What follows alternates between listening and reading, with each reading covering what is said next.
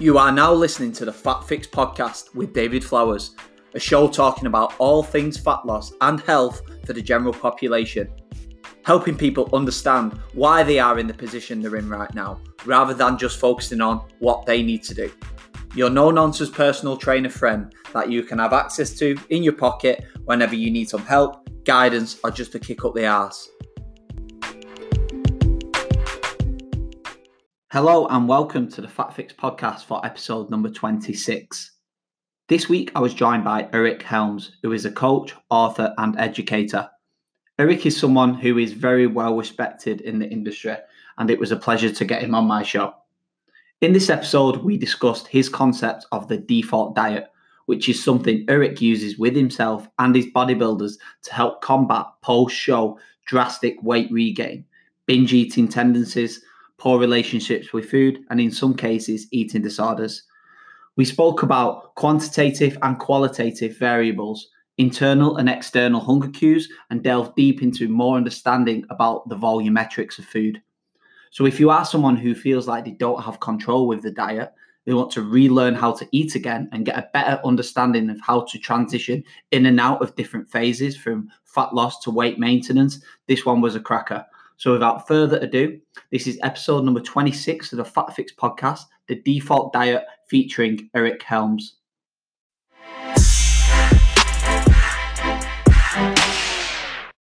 Hi, Eric. How's it going, David?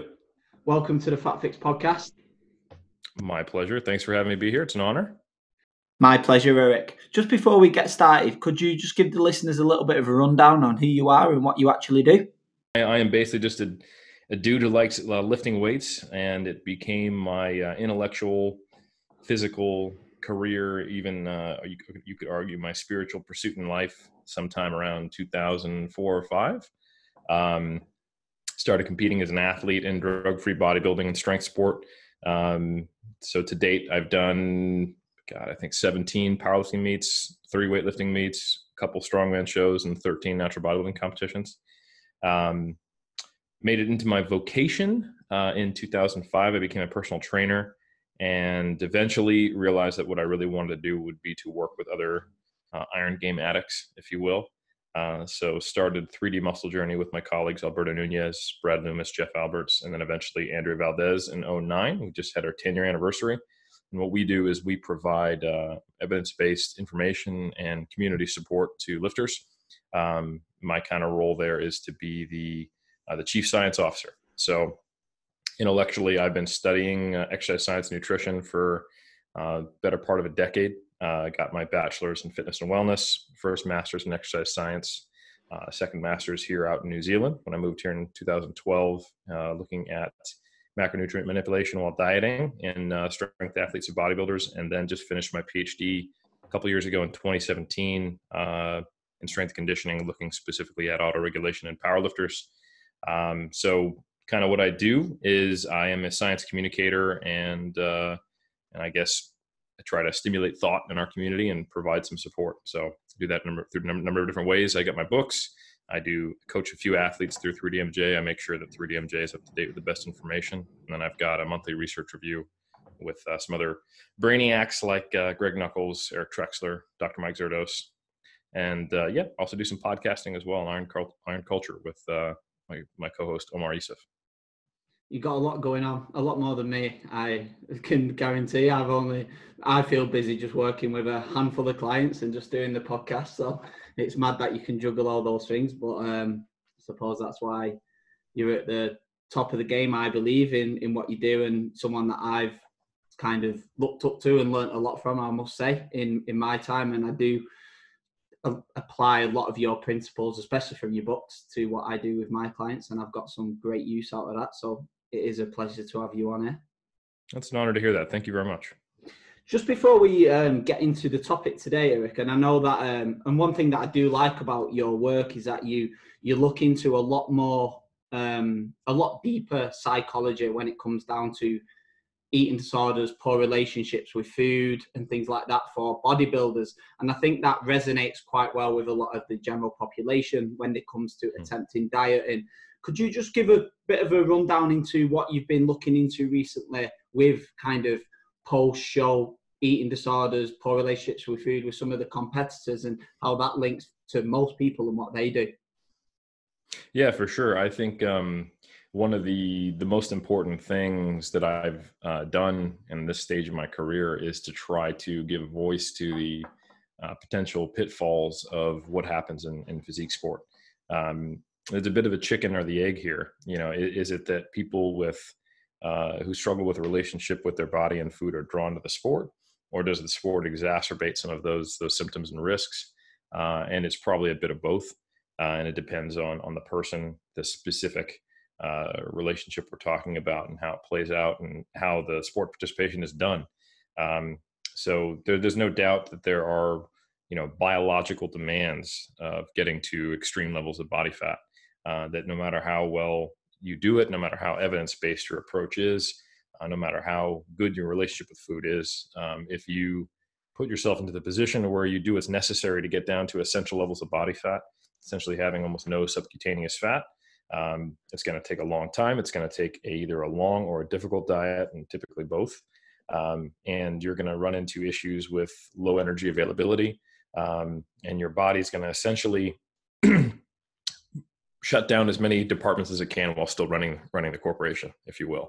So, quote unquote, unnecessary functions like your menstrual cycle, if you're a female, uh, or having a, testosterone level that supports libido and uh, and the ability to to, to give life as a male you know? Uh, all those things start to go away um, and you see psychological effects uh, sleep disturbances uh, and it definitely can exacerbate or re-trigger an eating disorder in someone who used to have it. Um, and uh, typically prompts binge eating because uh, your, your body's natural response to extreme semi-starvation is to hey you need to eat a lot. You know we're going to die if a famine occurs or this next ice age pops up. Um, so you're very much fighting your body and those physiological effects have knock-on effects on your psychology. Um, a lot of the hormonal and regulatory responses to an extreme deficit is to make you really, really hungry and not very satiated when once you finish a meal. Um, changes your palate so things taste better.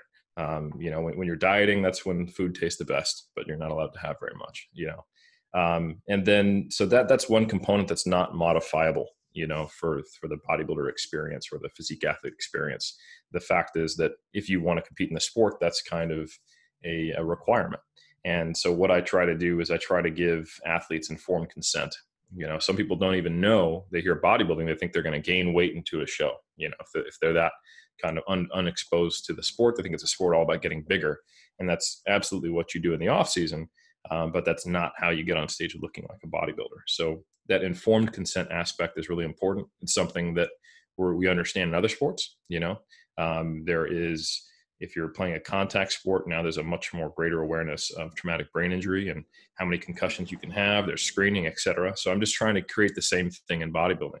If you love the sport, if you want to do it, you want to participate, awesome. There's a lot of positive things to be gained from it, but there's also some some sports related injuries and stresses and risks that one should be aware of. And the same could be said for team sport participation.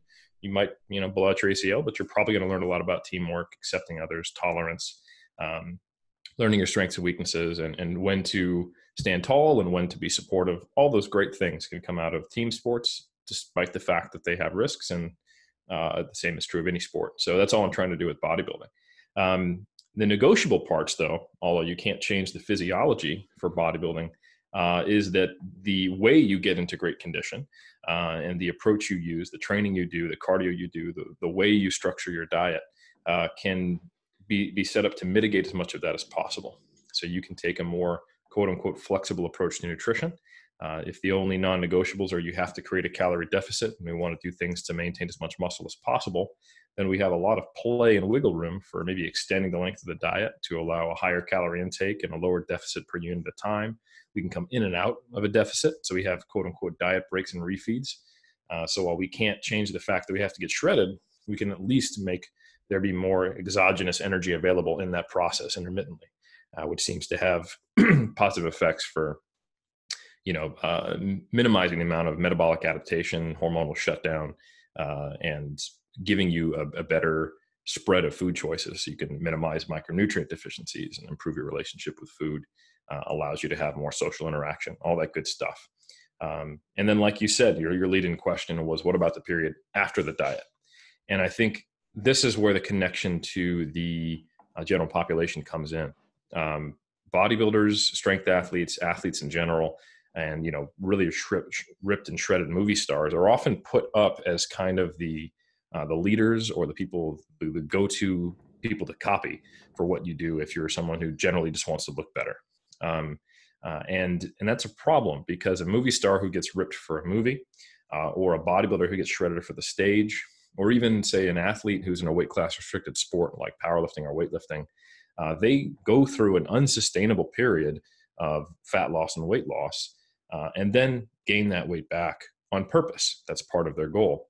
So the methods that they use are inherently non-sustainable, and that's something that if you're copying that and your goal in the general population is almost always to lose weight and then have that be your your walk around body weight and maintain uh, that that weight loss that means you actually need to think totally differently and you need to think about what behaviors can i sustain and what things can i create uh, the the environment for me to have a better uh, body composition better quote unquote one that i'm happier with that's healthier etc so I think that's where there's probably more lessons to be taken from what does a bodybuilder do to return to a normal relationship with food uh, after the show is over. And this is where something I call the default diet comes into play. And the default diet is not necessarily the quantitative aspects of how a physique athlete might eat or a strength athlete or anyone who's recreationally very serious about their training uh, but more the qualitative aspects. So if you were to qualitatively assess my diet in the off season versus the in season, it would look very similar because the habits were the same, but the portions and the components of foods that contain fats and carbohydrates changes a lot. So essentially, my quote unquote default diet is that I have you know three set meals, a post workout shake, uh, and, and, a, and a snack every day, and on top of that, um, you know, I, I, go on walks a certain number of times per day. I train a certain number of t- times per week, um, and it looks the same. But when I'm dieting for a show, it just means that the protein sources become leaner. Uh, the the portion of, of carbohydrate and fat containing foods goes down to facilitate weight loss, uh, and the walks might get longer or more or more frequent. And then when I'm in the off season, I eat more carbs, I eat more fat. I allow more meals out that are a little less tractor controlled because um, I'm much more fine with the kind of the auto regulation and rate of weight gain or maintenance being a little more varied because I don't have an immediate fat loss goal. Uh, and then during prep, it just becomes a little tighter. So it's essentially just this plug and play add on to this default diet that changes when I go from prep to deeper into prep to the transition to the off season to full blown off season, depending on my goals. Uh, and that's something that can be tracked on MyFitnessPal and, and you know through like kind of the if it fits your macros approach but ideally you get to a point where you're just auto regulating uh, those those portion sizes especially of the carbon fat containing foods based on your hunger which is a really important thing for mental health as well to not be relying on the crutch of tracking and weighing but to actually gain that body awareness and be able to listen to your satiety and hunger signals and make good food choices that are that are satiating and will sustain your energy so that you have an auto regulation of a healthy body weight in the long run. So that was my extremely long answer to your question. No it's totally fine. Um, so we basically what you're saying and how I can kind of relate it to the listeners now, when you spoke about off season and prep, you basically want them to closely correlate with one another, don't you? You don't want too much of a variance between the two. And I think that's what a lot of people do when they set up their diet compared to their own original diet, because we've all got a diet, right? And it's just a case of what approach people take usually creates too much friction and there's too much difference between the two, so much so that they cannot be adherent to the diet. So in hindsight, what you what you're saying there um, is that your off-season diet when you're kind of trying to probably build some lean muscle tissue compared to your prep where you're trying to get to ridiculously lean levels of body fat on paper they look pretty much the same to somebody who doesn't know much about nutrition and you've made a variance in terms of portion sizes foods containing more calories etc is that is that kind of where you've got down to with creating the concept of a default diet? Exactly. And that, that's that's exactly it. And it came out of a uh, the same problems that you discussed that we see in the general population. You know, if you're a general population trainer, how often does your client say, "I'm ready to go all in. I'm really motivated. I'll change everything," um, and they, no pun intended, bite off more than they can chew. You know, and they tend to have this relationship with fitness and health where they do everything. They're motivated and they create the Rocky montage that they can keep up for about two months. And then they unfortunately realize that it's not sustainable. Uh, it doesn't allow them to live the life they actually want. They're uber focused during this one period. And then a friend comes in from out of town and says, Hey, let's go get, you know, a, a drink after, after we grab dinner. And it's on a workout day and they skip one workout change their meal plan, have a meal off. They think it's fine. And the next thing you know, they wake up two months later and they're back in your office hiring you to lose the same 30 pounds again. Um, and those people, they, they, they, they don't realize that what they need to do is look at how can they take the structure that already exists. Like you said, everyone has a diet. And it may be that something's a little too unstructured and just create structure and then make small changes that are very resistant to any of these outside pressures that might uh, change that that course. So that friend comes comes from in from out of town, they have tools, um, they have options, and they have a way to work that in. Uh, and, and and likewise in the the, the bodybuilding world, uh, the influence of if it fits your macros created this interesting state where the only structure that a lot of bodybuilders had in kind of this newer age was hitting these three target numbers.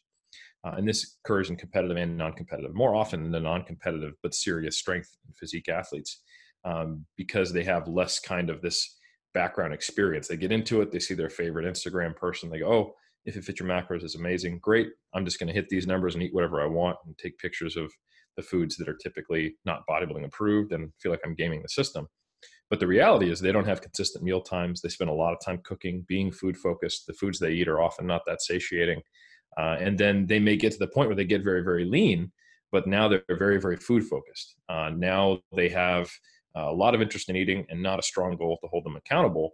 And that, but they don't have any kind of qualitative structure. It's just this quantitative structure. And more often than not, you'll find that those individuals, and this is what I experienced, um, once the prep goes away, they have a really big rebound in body weight and depression and unhealthy relationship with food, binge eating, etc. However, when you have these qualitative elements that, like you said, look the same externally, and you've been doing them for years, both in the off season and during prep, if you have the same structure, it basically put puts guardrails on how badly that post contest prep period can go. Like if you're only going to have breakfast, lunch, dinner, and a post workout meal and a snack before bed, and that's it. How big can those things be? You know, um, and if you simply don't purchase like candy or cookies or all that stuff, and your your your pantry is full of the st- same kind of food you've always had, you know, a blowout can only do so much damage. Um, so you might have bigger meals, and you might eat until you clean your plate, and you might you know occasionally order takeaway instead of having that last meal at home. But there's still these constraints if these are meals. Uh, when you see bodybuilders with with no constraints post show, they might have like three dinners. You know, they, they go to Taco Bell, Chipotle, and then then go to Ben and Jerry's afterwards, and they're, they're they can't even sleep on their back because they're so stuffed. They're sleeping in a freaking chair, you know, and and, and near vomiting, they're eating so much, and that that's a really common experience. So, some of the most important tools someone has post show is to rely on their habits in that structure. And it feels so foreign and so strange when you're doing this a long time to go out outside of your normal scheduled meals and to just grab something weird, you know, or like just go get donuts in the middle of the day. That's not something most bodybuilders will do once they've kind of established these habits. Uh, and if those habits also include, hey, at each meal, I'm going to get a lean protein source and, uh, and a fruit or vegetable, uh, then it, there's just so much structure that's there that it only gets so far out of control. And, and typically it's pretty appropriate. And the rate of weight gain kind of matches the recovery. And by the time you get up to a reasonable off season body fat, you're starting to feel normal again. Your satiety levels return uh, and, and you can be kind of a little more free living. And it provides a natural transition. Uh, where on the other hand, sometimes you'll see people. I'll give my own example. You know, I started prep back in my very first season, kind of coming from this if it fits your macros background, and I was uh, I think I started prep around 215, uh, and then I was 226 when it was all said and done, two months after my show. So I actually had rebounded 11 pounds heavier than where I started, and got there within two months uh, after being on stage at you know 178 so that was just a massive blowout and it came from that lack of structure uh, contrast to this season now i'm in the like the mid 90s and i competed on stage carved up in the low 80s and now i'm uh, let's see, my last show was first weekend of August, and now it's the end of November. So it's a much more gradual and, and, and, kind of normal return. I'm a little bit higher than where I started, but I'm by no means am I at an inappropriate off-season body fat. I'm not uh, you know, bursting through the seams of my pants, and I don't have you know a double chin right now. So. so mission accomplished, right? Definitely. There's no um, contrast between your habits from when you competed till this day. And I think that's a really good point that you made there about the quantitative and qualitative variables that people have. And quantitative is doing things like, you know, meticulously counting calories on MyFitnessPal, weighing in, doing certain amount of cardio, certain amount of steps per day, certain amount of training protocols. But it's the qualitative variables that really make the difference and the habits that you ingrain over the time doing it. And it's something that I do stress to a lot of clients, especially this time of year. I say to them, you know, don't have the focus necessarily on a body composition, fat loss goal during this time because, you know, we are going to be surrounded by palatable foods, lots of mm. social mm. events. Instead, just focus on keeping up your habits. And like you mentioned before, this default diet, keep to the same structure and the same habits that got you into this position that you're in right now. And anything on top of that doesn't really make that big of a deal, like you like you mentioned. Yeah, and and you'll find from the outside, people will ascribe discipline to what you're doing because they're looking at it from that same perspective. Oh, I could only maintain these these behaviors for eight weeks, and that's because they hadn't become habits. You know, anything that requires restraint, you automatically know has a time clock on it. It's going to run out. You know, that's uh, for for if if someone is trying to who's listening wants to to lose body fat get in better shape or get healthier and the approaches they've currently taken have required a lot of willpower um, and keep requiring a lot of willpower not just that kind of initial push where you're establishing a new habit. Um, like the whole structure is based on okay i can do this for 12 weeks. It's just it's not even a fix it's just temporary. You know you you will lose body fat for a period of time and you'll be right back to where you were slightly higher unfortunately so, whatever intervention that someone puts into play to, to make a lifestyle change, they always need to have that in the back of their mind and better in the forefront of their mind. What, what of these habits can I sustain for the long run? And maybe some of them are not sustainable, but they're what I'm doing now to get a good kickstart. But how do I transition to more sustainable habits? What is my exit strategy? And that exit being to maintain this fat loss for life um, you know, and, and depending on where you are on the spectrum, there's different issues that pop up there. I run into a lot of people because they're following bodybuilders who are trying to maintain too lean, too lean of a physique than is re- reasonable.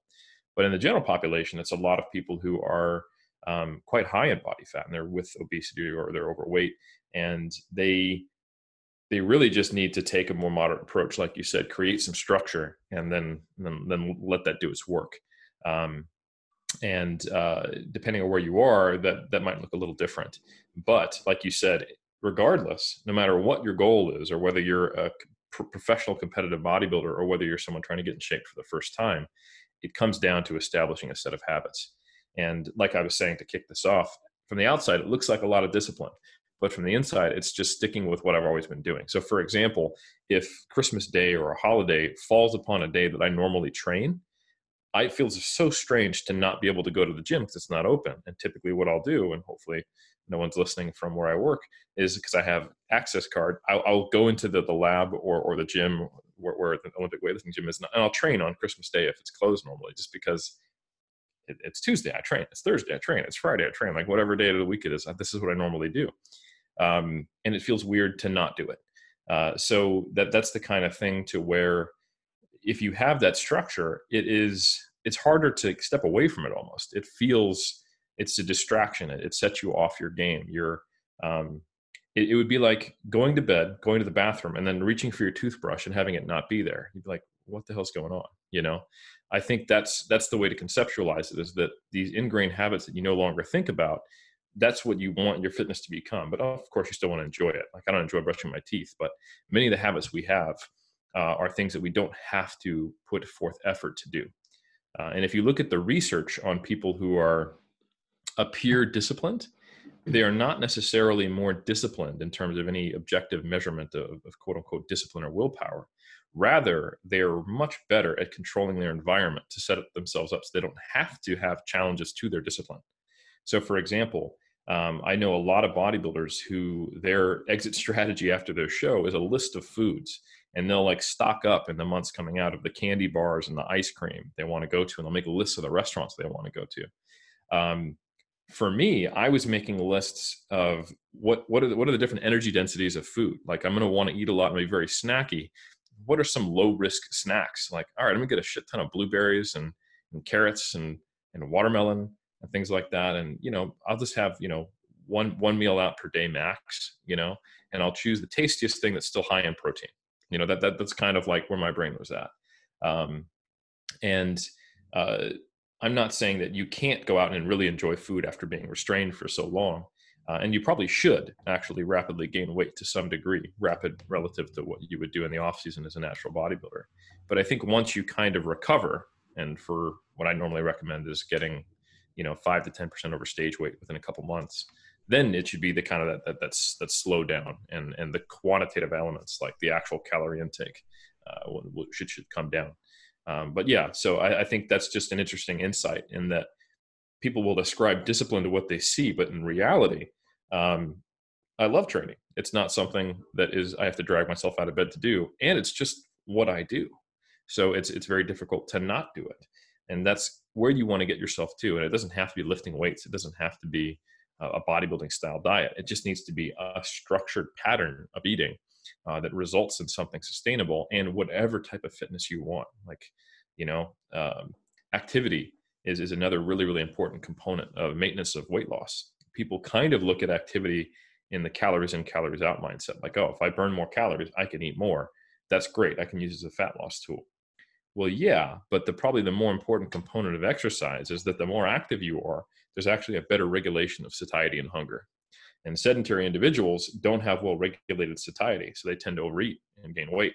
Um, and if you look at one of the most consistent factors in people who are able to maintain their weight loss, it's maintaining, you know, a, a low energy density of food, so more fruits and vegetables, a high protein intake, and maintaining exercise. So even if you still do all the things you used to do, but you're able to keep those four components in there, you're probably going to see a lot more success. So that's how you create a lifestyle and, and a set of patterns that facilitates that. And I don't care if it's intramural softball or hiking with the geology club or the, the backstroke and that's the only type of swimming you like to do or heavy weight training just as long as you stay regularly active and you're not sedentary that counts and it's going to be a huge boon to your health and body composition yeah they're, they're massive points that you just touched upon and i think just going off that eric when you spoke about the energy density and um, food volume and things I think a lot of people don't understand that too much, and it's something that mm. I I think's getting a little bit better. There's a lot more um, awareness of that in terms of like what food actually brings to the table, as opposed to just telling people the obvious advice. Like I like to think that most people that I've ever dealt with know the difference between a Mars bar and a broccoli, you know. So in terms of like for nutrition and healthy nutrition, but it's giving the tools to why certain things are leading them to talk about these. We'll go into it more about the internal and external hunger cues and people not understanding about satiety and hunger and how these foods can actually play such a part of that and saying to them, you do have a very junk food diet, it's very calorie dense, it's not very satiating. The foods that you are eating, you know, you're having a croissant in the morning, which is probably the most uh, palatable food out there, very calorie dense. However, I'm going to start t- teaching you more about instead of telling you don't eat a croissant, I'm going to tell you what that croissant's going to lead to happen probably later in the day that you're going to want to eat more of them and the calories go through the roof as opposed to kind of just don't eat that but here's some food that you should maybe swap with which is going to give you less calories a similar taste, um, and it's going to create more food volume, so it's going to make you feel fuller for longer. And I think that's something that a lot of people don't seem to understand. And I want, I'd love to bring that to the table a little bit more. If you could just go into that, because you mentioned with your default diet that that's kind of the staples that you have in place. And when you are on a fat loss phase compared to maintenance phase or a phase where you're trying to gain lean muscle tissue, you'll have very probably similar foods across the board but you'll have differences between the density of those foods and the volume of those foods that it carries and did they have different effects on satiety and hunger if you could just elaborate if that makes sense. Absolutely, and those are uh, a number of things I want to touch on there. So the um, first, I think when I say energy density, um, people probably like I don't I don't know what that means, but it, it it it makes sense when you think about the words. It's the the amount of energy, so calories, uh, that are in a given mass of food. So if you were to weigh out 100 grams of broccoli, it's 20 calories or something like that. It's it's it's very little. Uh, however, if you were to weigh out 100 grams of olive oil, that would be 900 calories, right? there, it's it's just straight oil, it's a straight fat, nine calories per gram. So with various different food combinations, different water content, different fiber content, uh, which depending on the type of fiber, uh, it has anywhere from like zero to three calories per gram. Uh, the different carbohydrate content, so that's about four calories per gram. And protein is about also four calories per gram. Uh, you can have different combinations. A meal or a food item can have lower or higher energy density. So the uh, the foods that have really really high water content, like fruits and vegetables, and water obviously has no calories, uh, tend to be very high uh, in in their their their energy, sorry, very low in the energy density, and therefore very high in their satiety because they actually create a mechanical stretch in your stomach. A big component of that is also fiber because foods that are just really really watery but don't have a lot of fiber, they very quickly just become water in your stomach and they and they get passed as as urine. But um, fruits and vegetables they have fiber bonds that body can't break down, create a stretch in our stomach. They visually take up a lot of space. So they give us sensory cues that I'm eating a lot of food. Uh, they take a while to eat. You have to chew through them.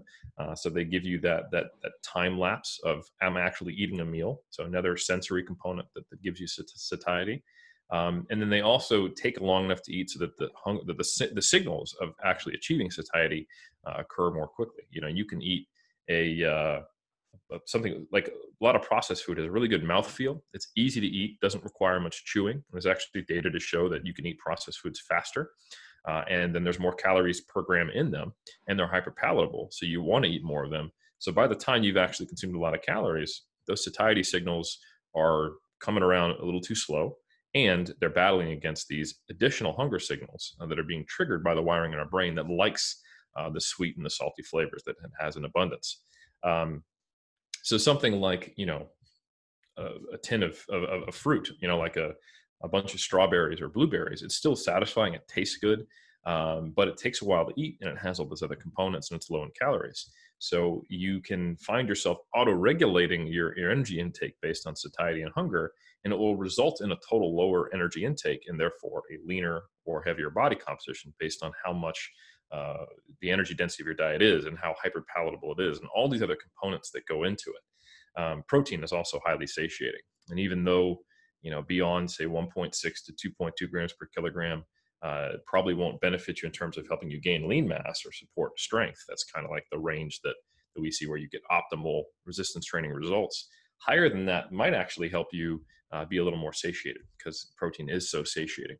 Um, so, you know, if you're on a high protein, high fruit, high vegetable diet, and those are your staples, if those are the components of your default diet, um, you're you're going to have typically a lower auto-regulated total energy intake. And there's also other components. Um, there is some data to suggest that when you eat, um, that certain nutrients will drive hunger if they're not met. So, for example, if certain minerals are, are low in their intake or certain vitamins, there's some data uh, that indicates that you'll continue to eat more food until you reach a, a, certain threshold of those nutrients. You'll you'll have more hunger. Um, this is true of protein to some degree, but at a much lower intake than I was recommending.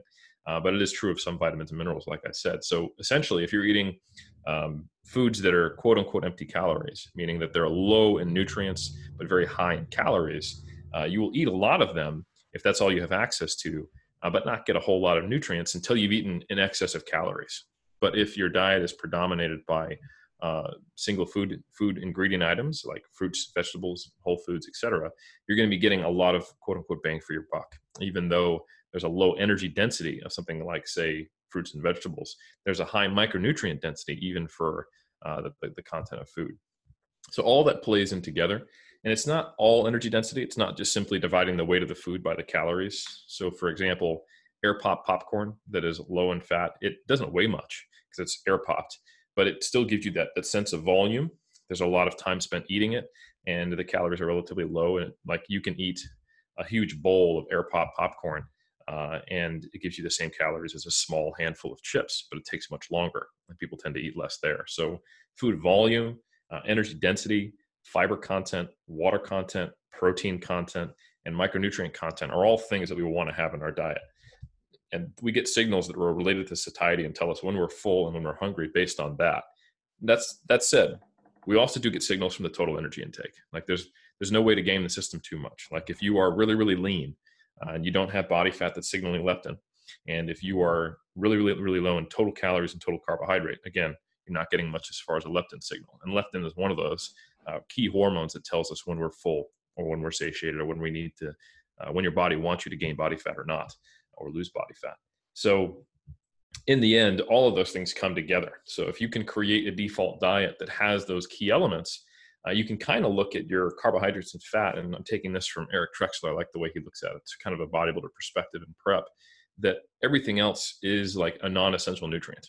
So, once you get your your your fruits, vegetables, and protein in, and you're hitting like a very low baseline level of calories that has your protein, your fiber, and your essential fats in there, uh, then everything else is supplementary. You know that that's the intake. That I describe the default diet for a bodybuilding audience as the lowest numbers you get, the lowest your numbers get during prep, right? And that's obviously not what your diet should be all the time, but that's kind of like the skeleton of your diet. It's the backbone. It's the foundation of it. And then depending on what your goal is, if you're earlier in prep, you don't need to be losing, uh, you know, it's so low of calories that you need when you're, you know, five kilos lighter. You're going to have more fats and carbs in there. You're going to have more non-essential nutrients, if you will, quote unquote. Likewise, if you're in the off season, you're trying to gain muscle mass and you're trying to put yourself in a calorie surplus, and it's harder to do so because you're not metabolically adapted. You weigh more, so moving burns more calories. You're going to have a whole lot more uh, carbs and fats in there on top of that same default diet. So my diet is always rich in fruits and vegetables and lean proteins uh, and essential fatty acids um, to, to, the point that it needs to be to, to cover my bases. Um, but just the, the proportion of quote unquote extra energy changes depending on how much extra energy I want to carry on my body or lose, if you will. And it's a really good point um, that you made there. With you said Eric Trexler came up with it instead of instead of terms of saying it's an add-on. Anything extra is an add-on and a lot of people seem to have it the other way around, don't they? They seem to be adding on the fruits, adding on the vegetables to a highly palatable junk food, calorie dense diet, and switching it that thought process the way around is quite a good one. You have the staple skeleton, like you said, and then this then allows you to still go and have food and eat out with your friends, still go and have a meal out when you want, still have some chocolate after your main meal, like because the skeleton remains the core of it. And and basically, like you've mentioned, and you made some really good points there, Eric, about all the signals with hunger and talking about leptin, the satiety hormone, how eating these foods plays such a role in all that. To hopefully, if people do start having this as the core of their diet, these things will start to hopefully diminish a little bit, and these hedonic food rewards will hopefully start to come down because they've they've got the basis. And I, I think you mentioned it in a podcast recently. it was with James Krieger. You, you you're saying about getting people to actually introduce people to have certain foods rather than take food away. And I thought it was a really good point because you, you we, we often hear don't eat that, don't eat that, don't eat that. Mm-hmm. We never really get told to eat that because of this. And I think that's a, a good way to look at it. Yeah, let me let me touch on that some more because it. I think the perspective depends on the audience. So, um, you know, I, I do like framing it to that that bodybuilding audience and always have that skeleton there. You know, always going to have those foods and everything else you add on is extra. But when I talk to someone who does not yet have these habits developed and they're looking to make lifestyle cho- choices, um, it's much harder to sacrifice things you're already doing and change the things you're already doing. Like you may have many of these you know toothbrush habits those things that you automatically do that are not supporting your goals right they're they're in fact in direct opposition to your goals those are difficult to change some of the again no pun intended low hanging fruit might be to actually tell them to add things you know to eat more fruits and more vegetables and in the end it, ends up being a zero sum game because you've got this total milieu of things that are going in that result in an energy intake right you're, you're auto rate. let's let's say you're someone who who has established habits, but they're not helpful. They include, um, you know, being relatively sedentary, like spending a lo- lo- large amount of time in front of a screen, uh, and you're also someone who tends to have a lot of go-to food items that are low in protein uh, and, and, highly palatable. Uh, so you tend to overeat, and this results in you maintaining a body fat that you're not happy with and having blood work that your doctor says, ah, "I'd like to see this improve a little bit." If I tell you all of a sudden, "Hey, we, we've got to start doing X amount of exercise and totally retool your diet, and don't eat this, don't eat that, don't eat this," and you're not allowed to watch your favorite show, we need to get you out on on on on the, on the track or something like that that's going to be really hard to adopt. Um, however, if I come up to you and I say, "Hey, that's all all fine and good," I think the first step is I'd like you to see every time you sit down for a meal, I want you to have a lean protein source and fruits and vegetables. And you know, you don't have to eliminate anything. Something has to give because if that person starts increasing their protein intake, increasing their fruits, increasing their vegetables, they might still have their chips, they might still have their pie or their cake or or their their cookies, but they're not going to eat as much of them um, because it ends up being a zero sum game to some point that those satiety signals are now going to change as, as well as those hunger signals. The mechanical stretch is going to happen earlier, and we're going to see their natural hunger intake going down, even though what I've told them to do is eat more of something and not restrict anything. And we have data to support that. Um, there was a study that came out where they uh, tried to achieve the same energy density in the diet, so a reduction in energy density. And one group was told avoid fried foods, avoid the, these these baked baked goods, all these things that are really high in calories and rather high high in energy density, I should say. And the other group was was told to simply add foods that were low in energy density to their diet. And only the group that was told to add things, they see a successful uh, pattern of weight loss and did they actually achieve the goal. So kind of that quote unquote abundance mindset versus that restrictive mindset really makes a big difference. And we have a lot of data uh, on the psychology of eating that supports that, that people who tend to have a more flexible approach to dieting versus rigid tend to sustain weight loss, be less stressed in the process of doing it, and in general, just walk around with a lower BMI. So I think while two people can hear the same quantitative scientific data, like, oh, a low energy density is good, how you apply that is just as, if not more important. Um, so when when I when I meet someone and they kind of give you that that basic question that this shows how low their their level of knowledge is. Like, hey, what should I eat to get you know abs? And I'm like, well, I, I can't sit here and explain the entire muscle strength nutrition pyramid and talk to you for three hours and, and get you know teach you how to use MyFitnessPal and all that stuff. I normally go, you know, each time you sit down for a meal and do have you know two to four set meals per day, I want you to have either a fruit or a vegetable and a source of lean protein and I'll just fire off the, the, the fruit and vegetables that I, would recommend. It's just a list just they kind of have some idea what to get at the store, and I'll give them examples of lean proteins because sometimes they're like, oh, so like a handful of almonds. I'm like, no, that's that's a not even dominant in protein. That's dominant in fat, and it's definitely not lean. Um, so there needs to be some kind of baseline practical information given, and that succeeds more often than giving someone like, hey, here's the links to my six 20 minute videos that I want you to watch and and buy my books you know that that's more for someone who has a background already and is looking to optimize things uh, but for someone who just needs to kind of have that that initial kickstart and make some changes and modify their auto-regulatory system until they're just a little bit leaner yeah establishing habits around those things can be really really important. And that's when i think giving the message of adding something uh, ends up ironically reducing total calories no, it's a really good way to think about it. I've got a client of mine at the moment who's a taxi driver who'll probably be listening to this podcast, but literally the worst diet I've ever seen. And recently, you know, he's, he's come to me in the past, he's had a trainer in the past. He's been saying, yeah, you know, they kept saying to me, my diet was horrendous. And he knows that. And I was like, oh, yeah, no, no shit. We, we know your diet's pretty bad. And he's one of the guys who will have a pizza literally in the morning. And the guy doesn't even drink; he's not even hungover, so there's no excuses.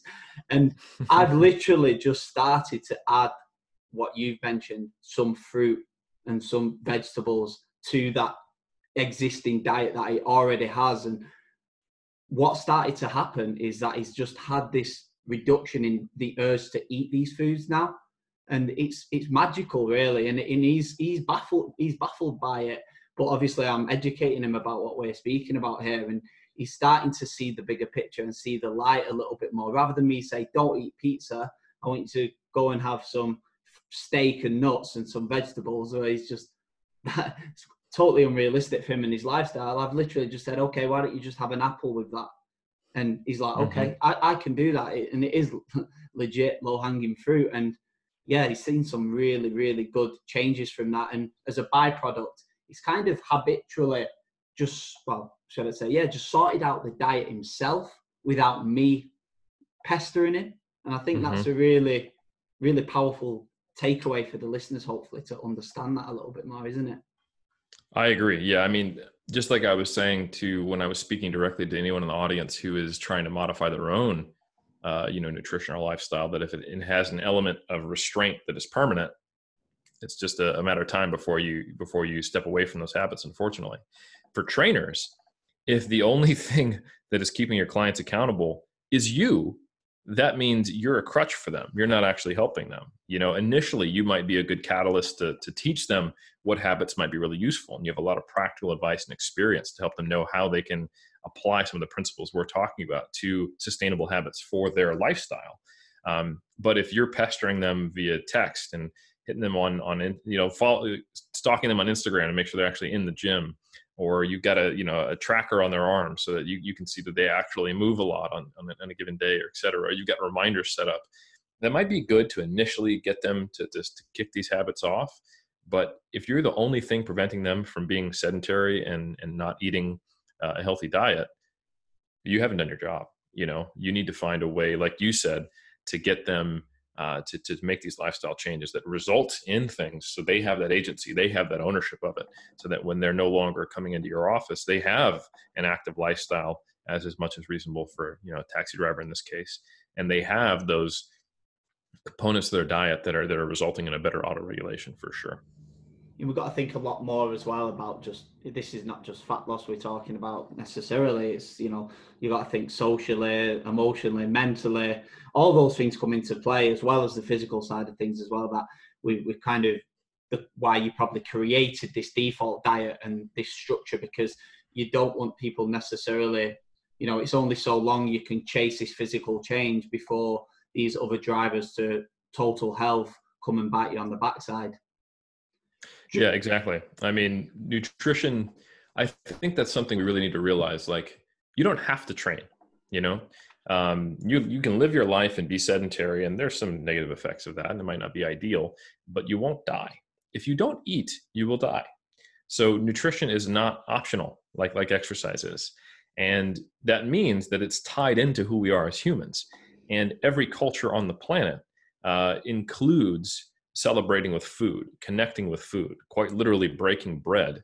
Uh, and you can take any ethnicity and put the word grandmother after it, and you know it's someone who's going to feed you, whether that's Irish, Italian, you know, Arab. It doesn't matter. Like almost every ethnicity, uh, the way that people connect, uh, express love, celebrate, um, is through food and celebrations. You know, it's a it's it's a component because for many many millennia, um, the the barrier to our survival has been a lack of food availability. And now we live in a society where we have abundant food availability uh, which is you know part of part of the whole problem right?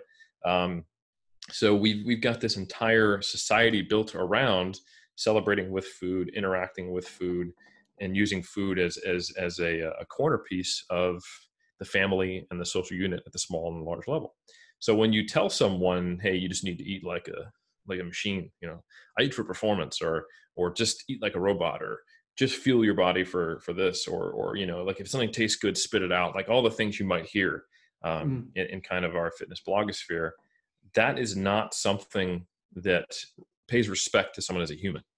Um, and it might work even temporarily for years as someone as an athlete and has this driving goal but that comes at a cost down the line. There's a qualitative study called learning to eat again that's on a, a group of uh, female athletes who competed at a high level in university. Uh, and they ate for performance, so they ate to maintain a lower uh, body fat level or lower lower body weight. And when they no longer had that sporting goal, they quite literally had to learn to eat again. And they went through a period uh, of depression and stress because they didn't have a body they liked because they didn't know how to eat because uh, they were no longer eating for sport. And then once they finally got to that kind of auto-regulated state, they were happy again, and they found they could just eat freely. Um, but those don't have to be two separate stages of life. Um, they they can be things that can be integrated, and I think the approach that I try to take with uh, my my athletes is to look at okay, how do we create these auto-regulated habits that also have sport supportive behaviors involved in them, and then at what time point do we need to really drill down and be be restrained and restricted, and for how long? And obviously, if I want to get someone to ridiculously lean levels of body fat, restraint is, is, is a non negotiable. There's no way around it. But how long do we need to have it for? Under what context? What tools can we have so that the life can still occur around you so it doesn't create additional stress, making the diet even harder? Uh, and then how do we make the transition back to normal life?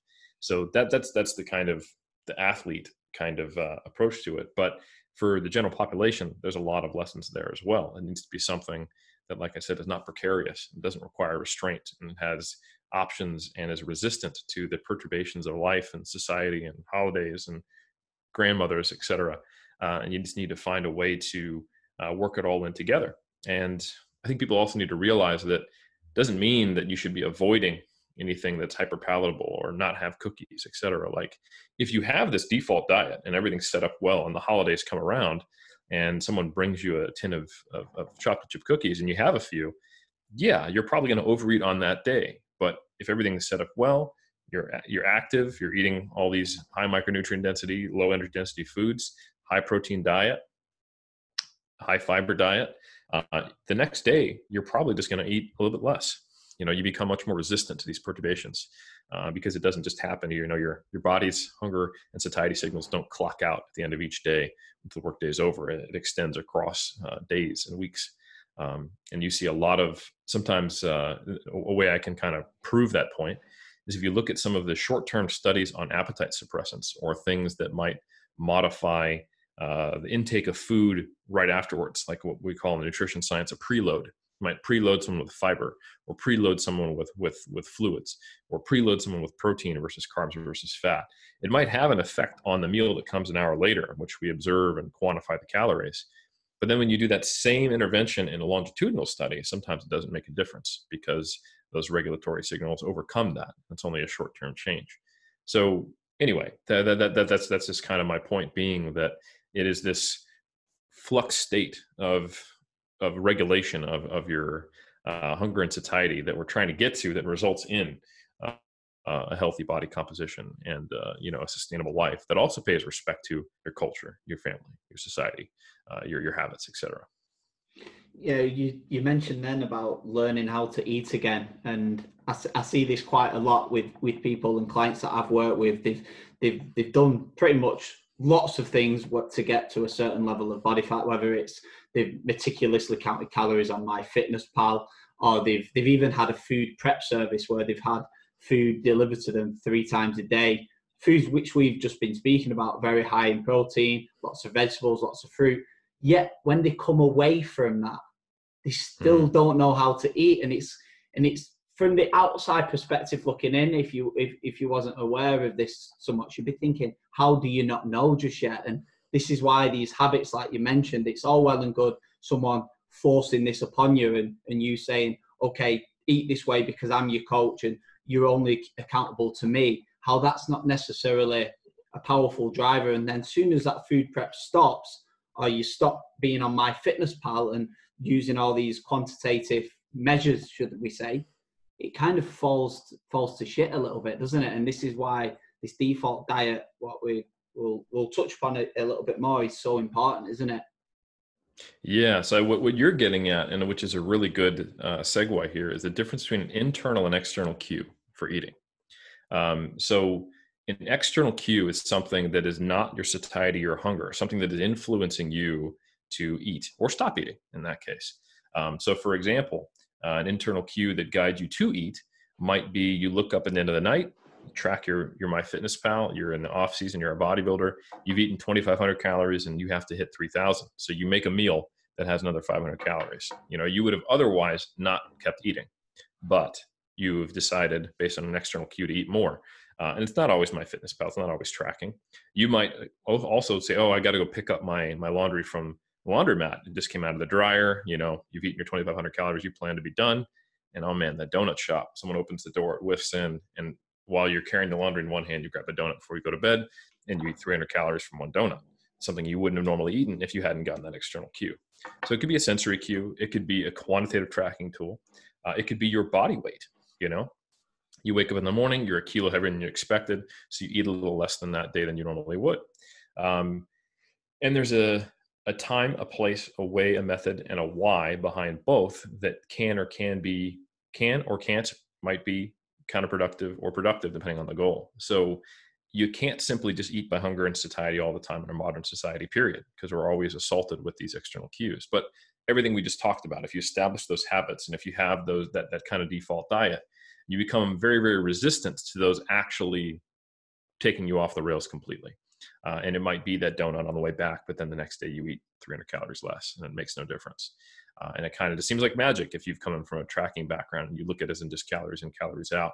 Uh, but if you understand how um, you just eating a little bit less of the portion of fats and carbs at dinner that same night when you had something in the morning more than you anticipated because something smelled good, and that that adds up over time and results in no weight gain or weight loss when you thought it would. Uh, it's not just a, a zero sum game and it becomes a zero sum game only when you track. So one thing I noticed is way back in the day when I had strict macronutrient targets in the off season, is that I would gain body fat unexpectedly sometimes. You know, I would think, okay, I'm in a 200 calorie surplus, but the reality is, is my energy expenditure does this, right? So that means some days I'd be in a, a massive surplus. You know, I'd be hitting my 3,500 calories. And if I was super sedentary that day, didn't think about it. I'm just thinking about my numbers man, I might have ate 1,200 calories more than intended. And there's only so much glycogen you can store, and only so much muscle mass you can build in a single day. So that day, I just stored a bunch of body fat, you know, and without the normal response of my body going, oh, wow, we just stored a bunch of body fat. We're in a big surplus. Tomorrow, you're not going to be as hungry. I just force feed till I get back to my numbers again the next day. Uh, and so then, then some few days later, I'm in a small deficit, but it, it ends up being actually a suboptimal gaining approach, is what I, what I found. But anyway, the, the the utility of internal and external cues are such that you only should be using external cues, in my opinion, purposefully um, to supplement your internal cues, to give you awareness, to be sport supportive, or in times when your ex- when your internal cues will not be reliable or they won't be helpful. Uh, so, for example, if you're trying to get into a really, really, really, really shredded condition, it may not be useful to be thinking a whole lot about your satiety and hunger because you'll have no satiety and all the hunger, and you need still need to eat less.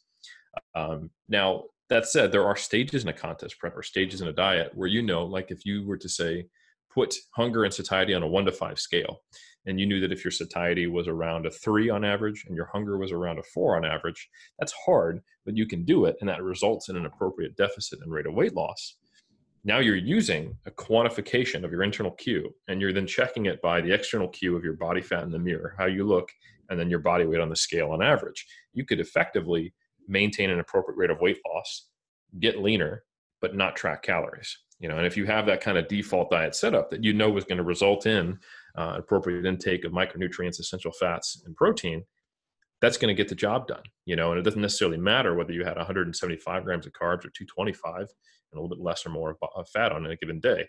Your net deficit is producing the weight loss and the body fat you desire, but you're doing it with an internal cue guidance. At a yes. certain standpoint, sorry, go ahead. No, no, it's all right. Sorry, mate. Carry on.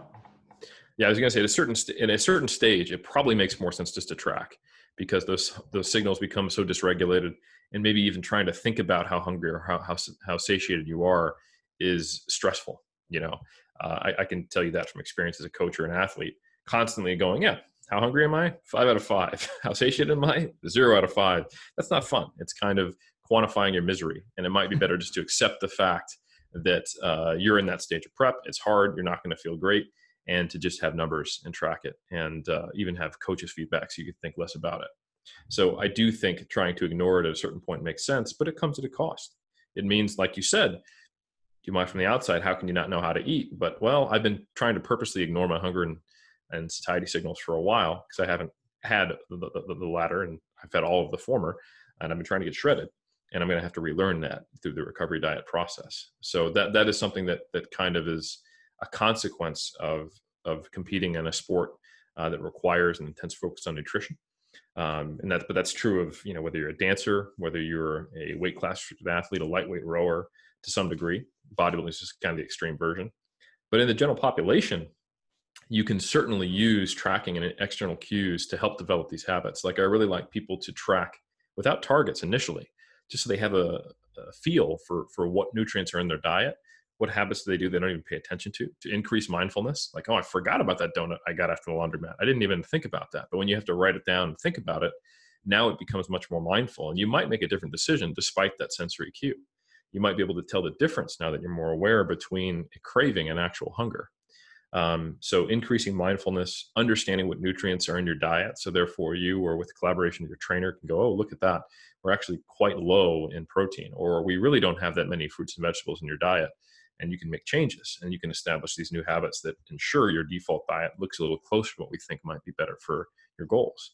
So uh, I think what you don't want to do is use external cues as a as a crutch or as a replacement for an internal cue which is kind of like what I do if, if it fit your macros in those examples I gave. It didn't matter how hungry, how satiated I, was, uh, I or, or, or like what my meal structure was. I just only structure I had was a number for protein, number for fat, and number for carbs, and that created a lot of problems. Um, so I think if you were to know what your your protein, carbohydrates, and fat intakes are, but you also can auto regulate their intake based on your hunger and satiety. Now they're working in tandem because we don't actually know how many calories we're burning you know? So we shouldn't have a fixed calorie intake if we're trying to really be quote unquote optimal. Um, so that that's kind of what the default diet does. It allows you to flex in and out larger or smaller portion sizes while still having those those key components and then modifying it uh, based on either quantitative values you can use those external cues in the right appropriate circumstances like i said or internal cues uh, whenever you can to keep that body awareness and not have to learn how to eat again, like we were talking about in all the other times of your life.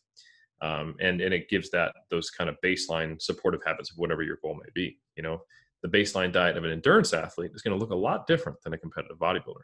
So you know, just kind of take that same principle but apply it in in your context. Just before we wrap this one up, Eric, I know you're busy, mate. Um, in terms of how can people set up their default diet like what is the solution? And maybe you could use an example for yourself. I know we have mentioned about prep um, off season and um, recovery uh, so whether that's kind of so in terms of i could relate it like when someone's trying to diet to lose body weight and then say maintenance because they're usually the two things that people have most of a problem with. They try and lose weight and then they struggle to maintain it. So let's compare that off season to prep as in cutting calories, fat loss, and maintenance. How could somebody set up their diet? Because, like I said before, we uh, at the start of this podcast, we all have our own diet. So, if someone was mm-hmm. listening right now, they've got a particular diet. How could they set up this type of default diet in terms of fat loss and what they need to do to go back to a maintenance to um, keep body weight the same, essentially, and not lose their mind in the process? Sure. So if, if the goal is uh, is fat loss or, or at least maintaining a leaner physique, um, and I'm assuming if they're listening to us, there, there's probably some element of, of you know overall body composition improvement or, or, or muscle mass involved. Um, the best way to ensure that the weight you lose is fat loss is to really support uh, muscle retention or muscle growth. So it's going to sound a little bodybuildery, um, but of course it can be applied to many many different people. So I would say you want at least three protein containing meals per day. So if you're just a standard breakfast, lunch, and dinner guy or gal, that's totally fine. Uh, if you're someone who wants to take an if your macro, sorry, uh, IF approach, a intermittent fasting approach where you skip breakfast, um, that's fine as well. You can just have one other protein snack per day in, in your in your feeding window, but just three times per day at least, maybe up to five if you want to eat more frequently of having protein servings. And then take your your body weight in pounds uh, or roughly twice your body weight in kilograms is a, is a rough guideline of protein and divide that roughly evenly between however many meals you decide to eat. And then look at what types of foods you like that are protein containing primarily and what that would look like at different serving sizes. It doesn't need to be completely even. So, you know, people typically have some eggs and maybe, you know, some smoked salmon or, or bacon or something at breakfast. Um, so you might not have quite as high of a protein intake there as you would at night when you might have a solid portion of your plate being a protein serving. So you could have a little bit unbalanced here and there. You might get like 30 grams at breakfast, 60 grams at dinner, instead of having just a flat 45 across the whole day, for example. Um, but that, that, that's step one. Fixed number of meals per day with one or two snacks, whatever, between three to five servings of protein. Roughly spread your body weight in pounds and grams of protein, or uh, twice your body weight in kilograms, which is roughly the same value across those meals. And that's kind of where you start. And then at every single meal, you're going to have a fruit or a vegetable serving. Ideally, you have a vegetable serving at each one, um, and and then uh, you know an optional fruit at each place. And that can be something you flex in based on your hunger levels. Uh, and that's that's a really good place to start. Um, and I, I think if you were to also have some essential fats in place there, which isn't hard to do, Like that could be fatty fish, that could be a small handful of nuts or something like that. Um, that could be olive oil on, on, on, a salad or on your uh, on your uh, vegetable. Um, those are all really easy things to do, and that's just kind of what you do no matter what. And that can be in a restaurant or outside of it, um, where you can just kind of. One thing I like to do is just if you have the dinner that's out, whatever, you just have what you want, and then you just get right back to it the next day. Uh, and if you still have your default diet, you might have slightly lower protein intake that day, or uh, slightly higher fat intake, or something like that, or total higher calories, but again, the portion sizes and the things you flex in and out of that on top of that skeleton are probably going to auto-regulate themselves pretty well the next day. Uh, and then, you know, one thing we didn't talk about is fluid intake. I think try to have at least a couple of glasses of calorie-free drink at each one of those meals. So that could be, you know, coffee at breakfast and uh, and a glass of water as well. That could be, you know, a couple diet sodas throughout the day, and that could be, a, you know, for those of you who are in, in Commonwealth nations, you've got morning tea, you've got afternoon tea, you've got evening tea. There's a lot of opportunities for tea. In tea, unless you're throwing a bunch of stuff in it, is, typically calorie free. So um, take advantage of tea time, and that that's kind of the way I, I, would set it up, basically.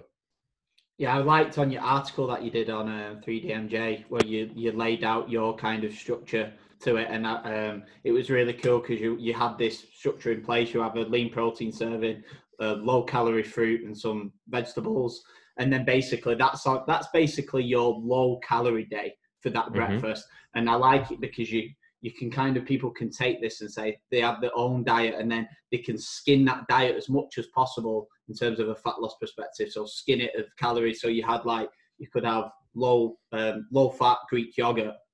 That's you've skinned that protein source with no fat content, as opposed to if you are on a period where you are trying to maintain body weight or your energy expenditure's gone up, you can now maybe switch that to a, a full fat Greek yogurt.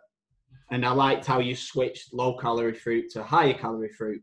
And but the skeleton still remains the same. And I think when you look at that and you see people's kind of eating patterns, this is usually the case. They'll wake up, maybe have some eggs, and then in the uh, afternoon they'll have a sandwich with a bag of crisps and then in the evening they'll have a massive portion of like spaghetti bolognese or something with a few glasses of wine.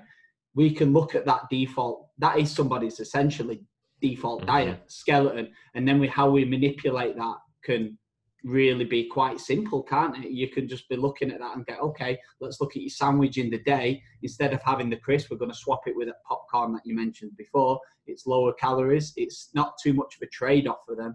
So they're not going to lose their mind and say, oh, you swap a bag of crisps for a piece of salad, it's not really a good trade off in terms of taste.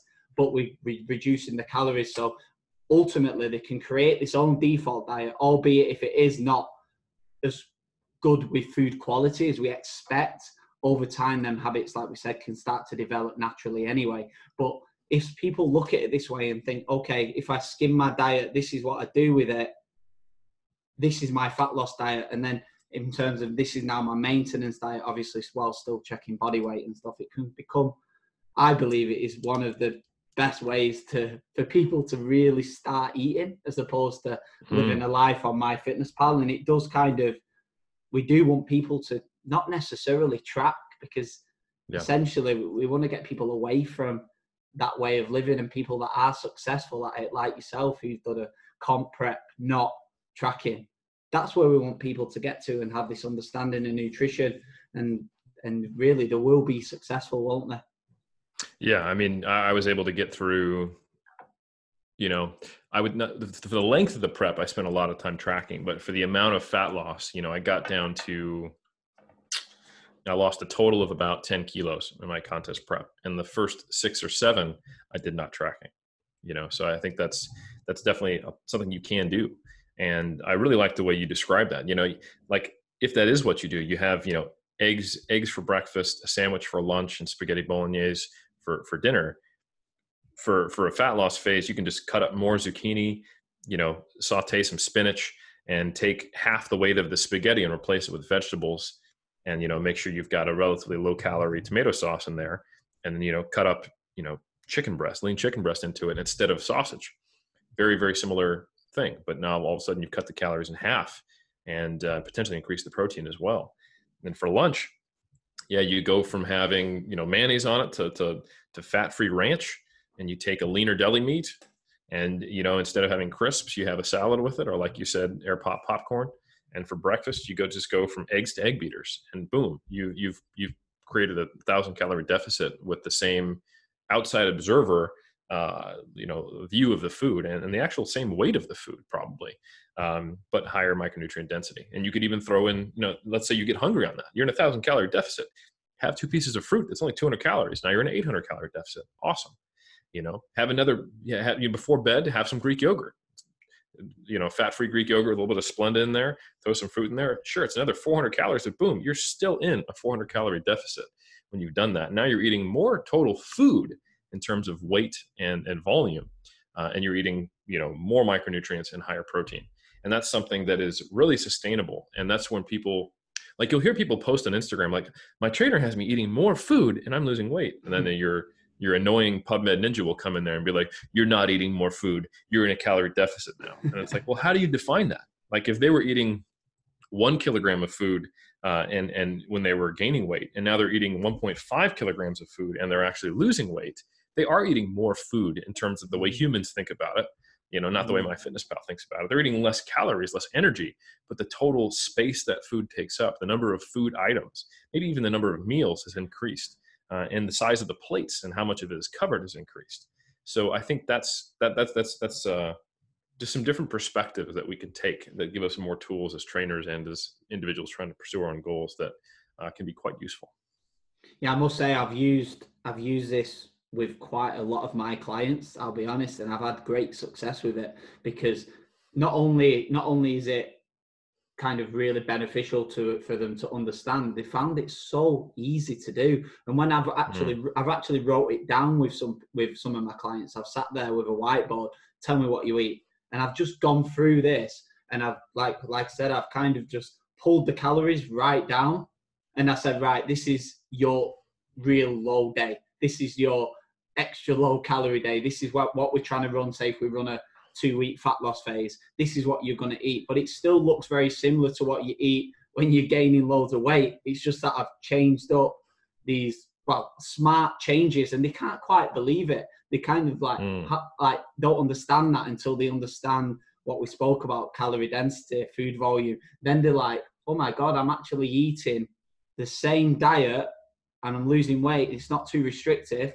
thank you very much. and then they can really start then to understand, okay, so if you are looking now to maintain body weight, we're going to pull you back to estimated maintenance. What I want you to do now, instead of swapping this, instead of having egg whites, now you can have the full egg.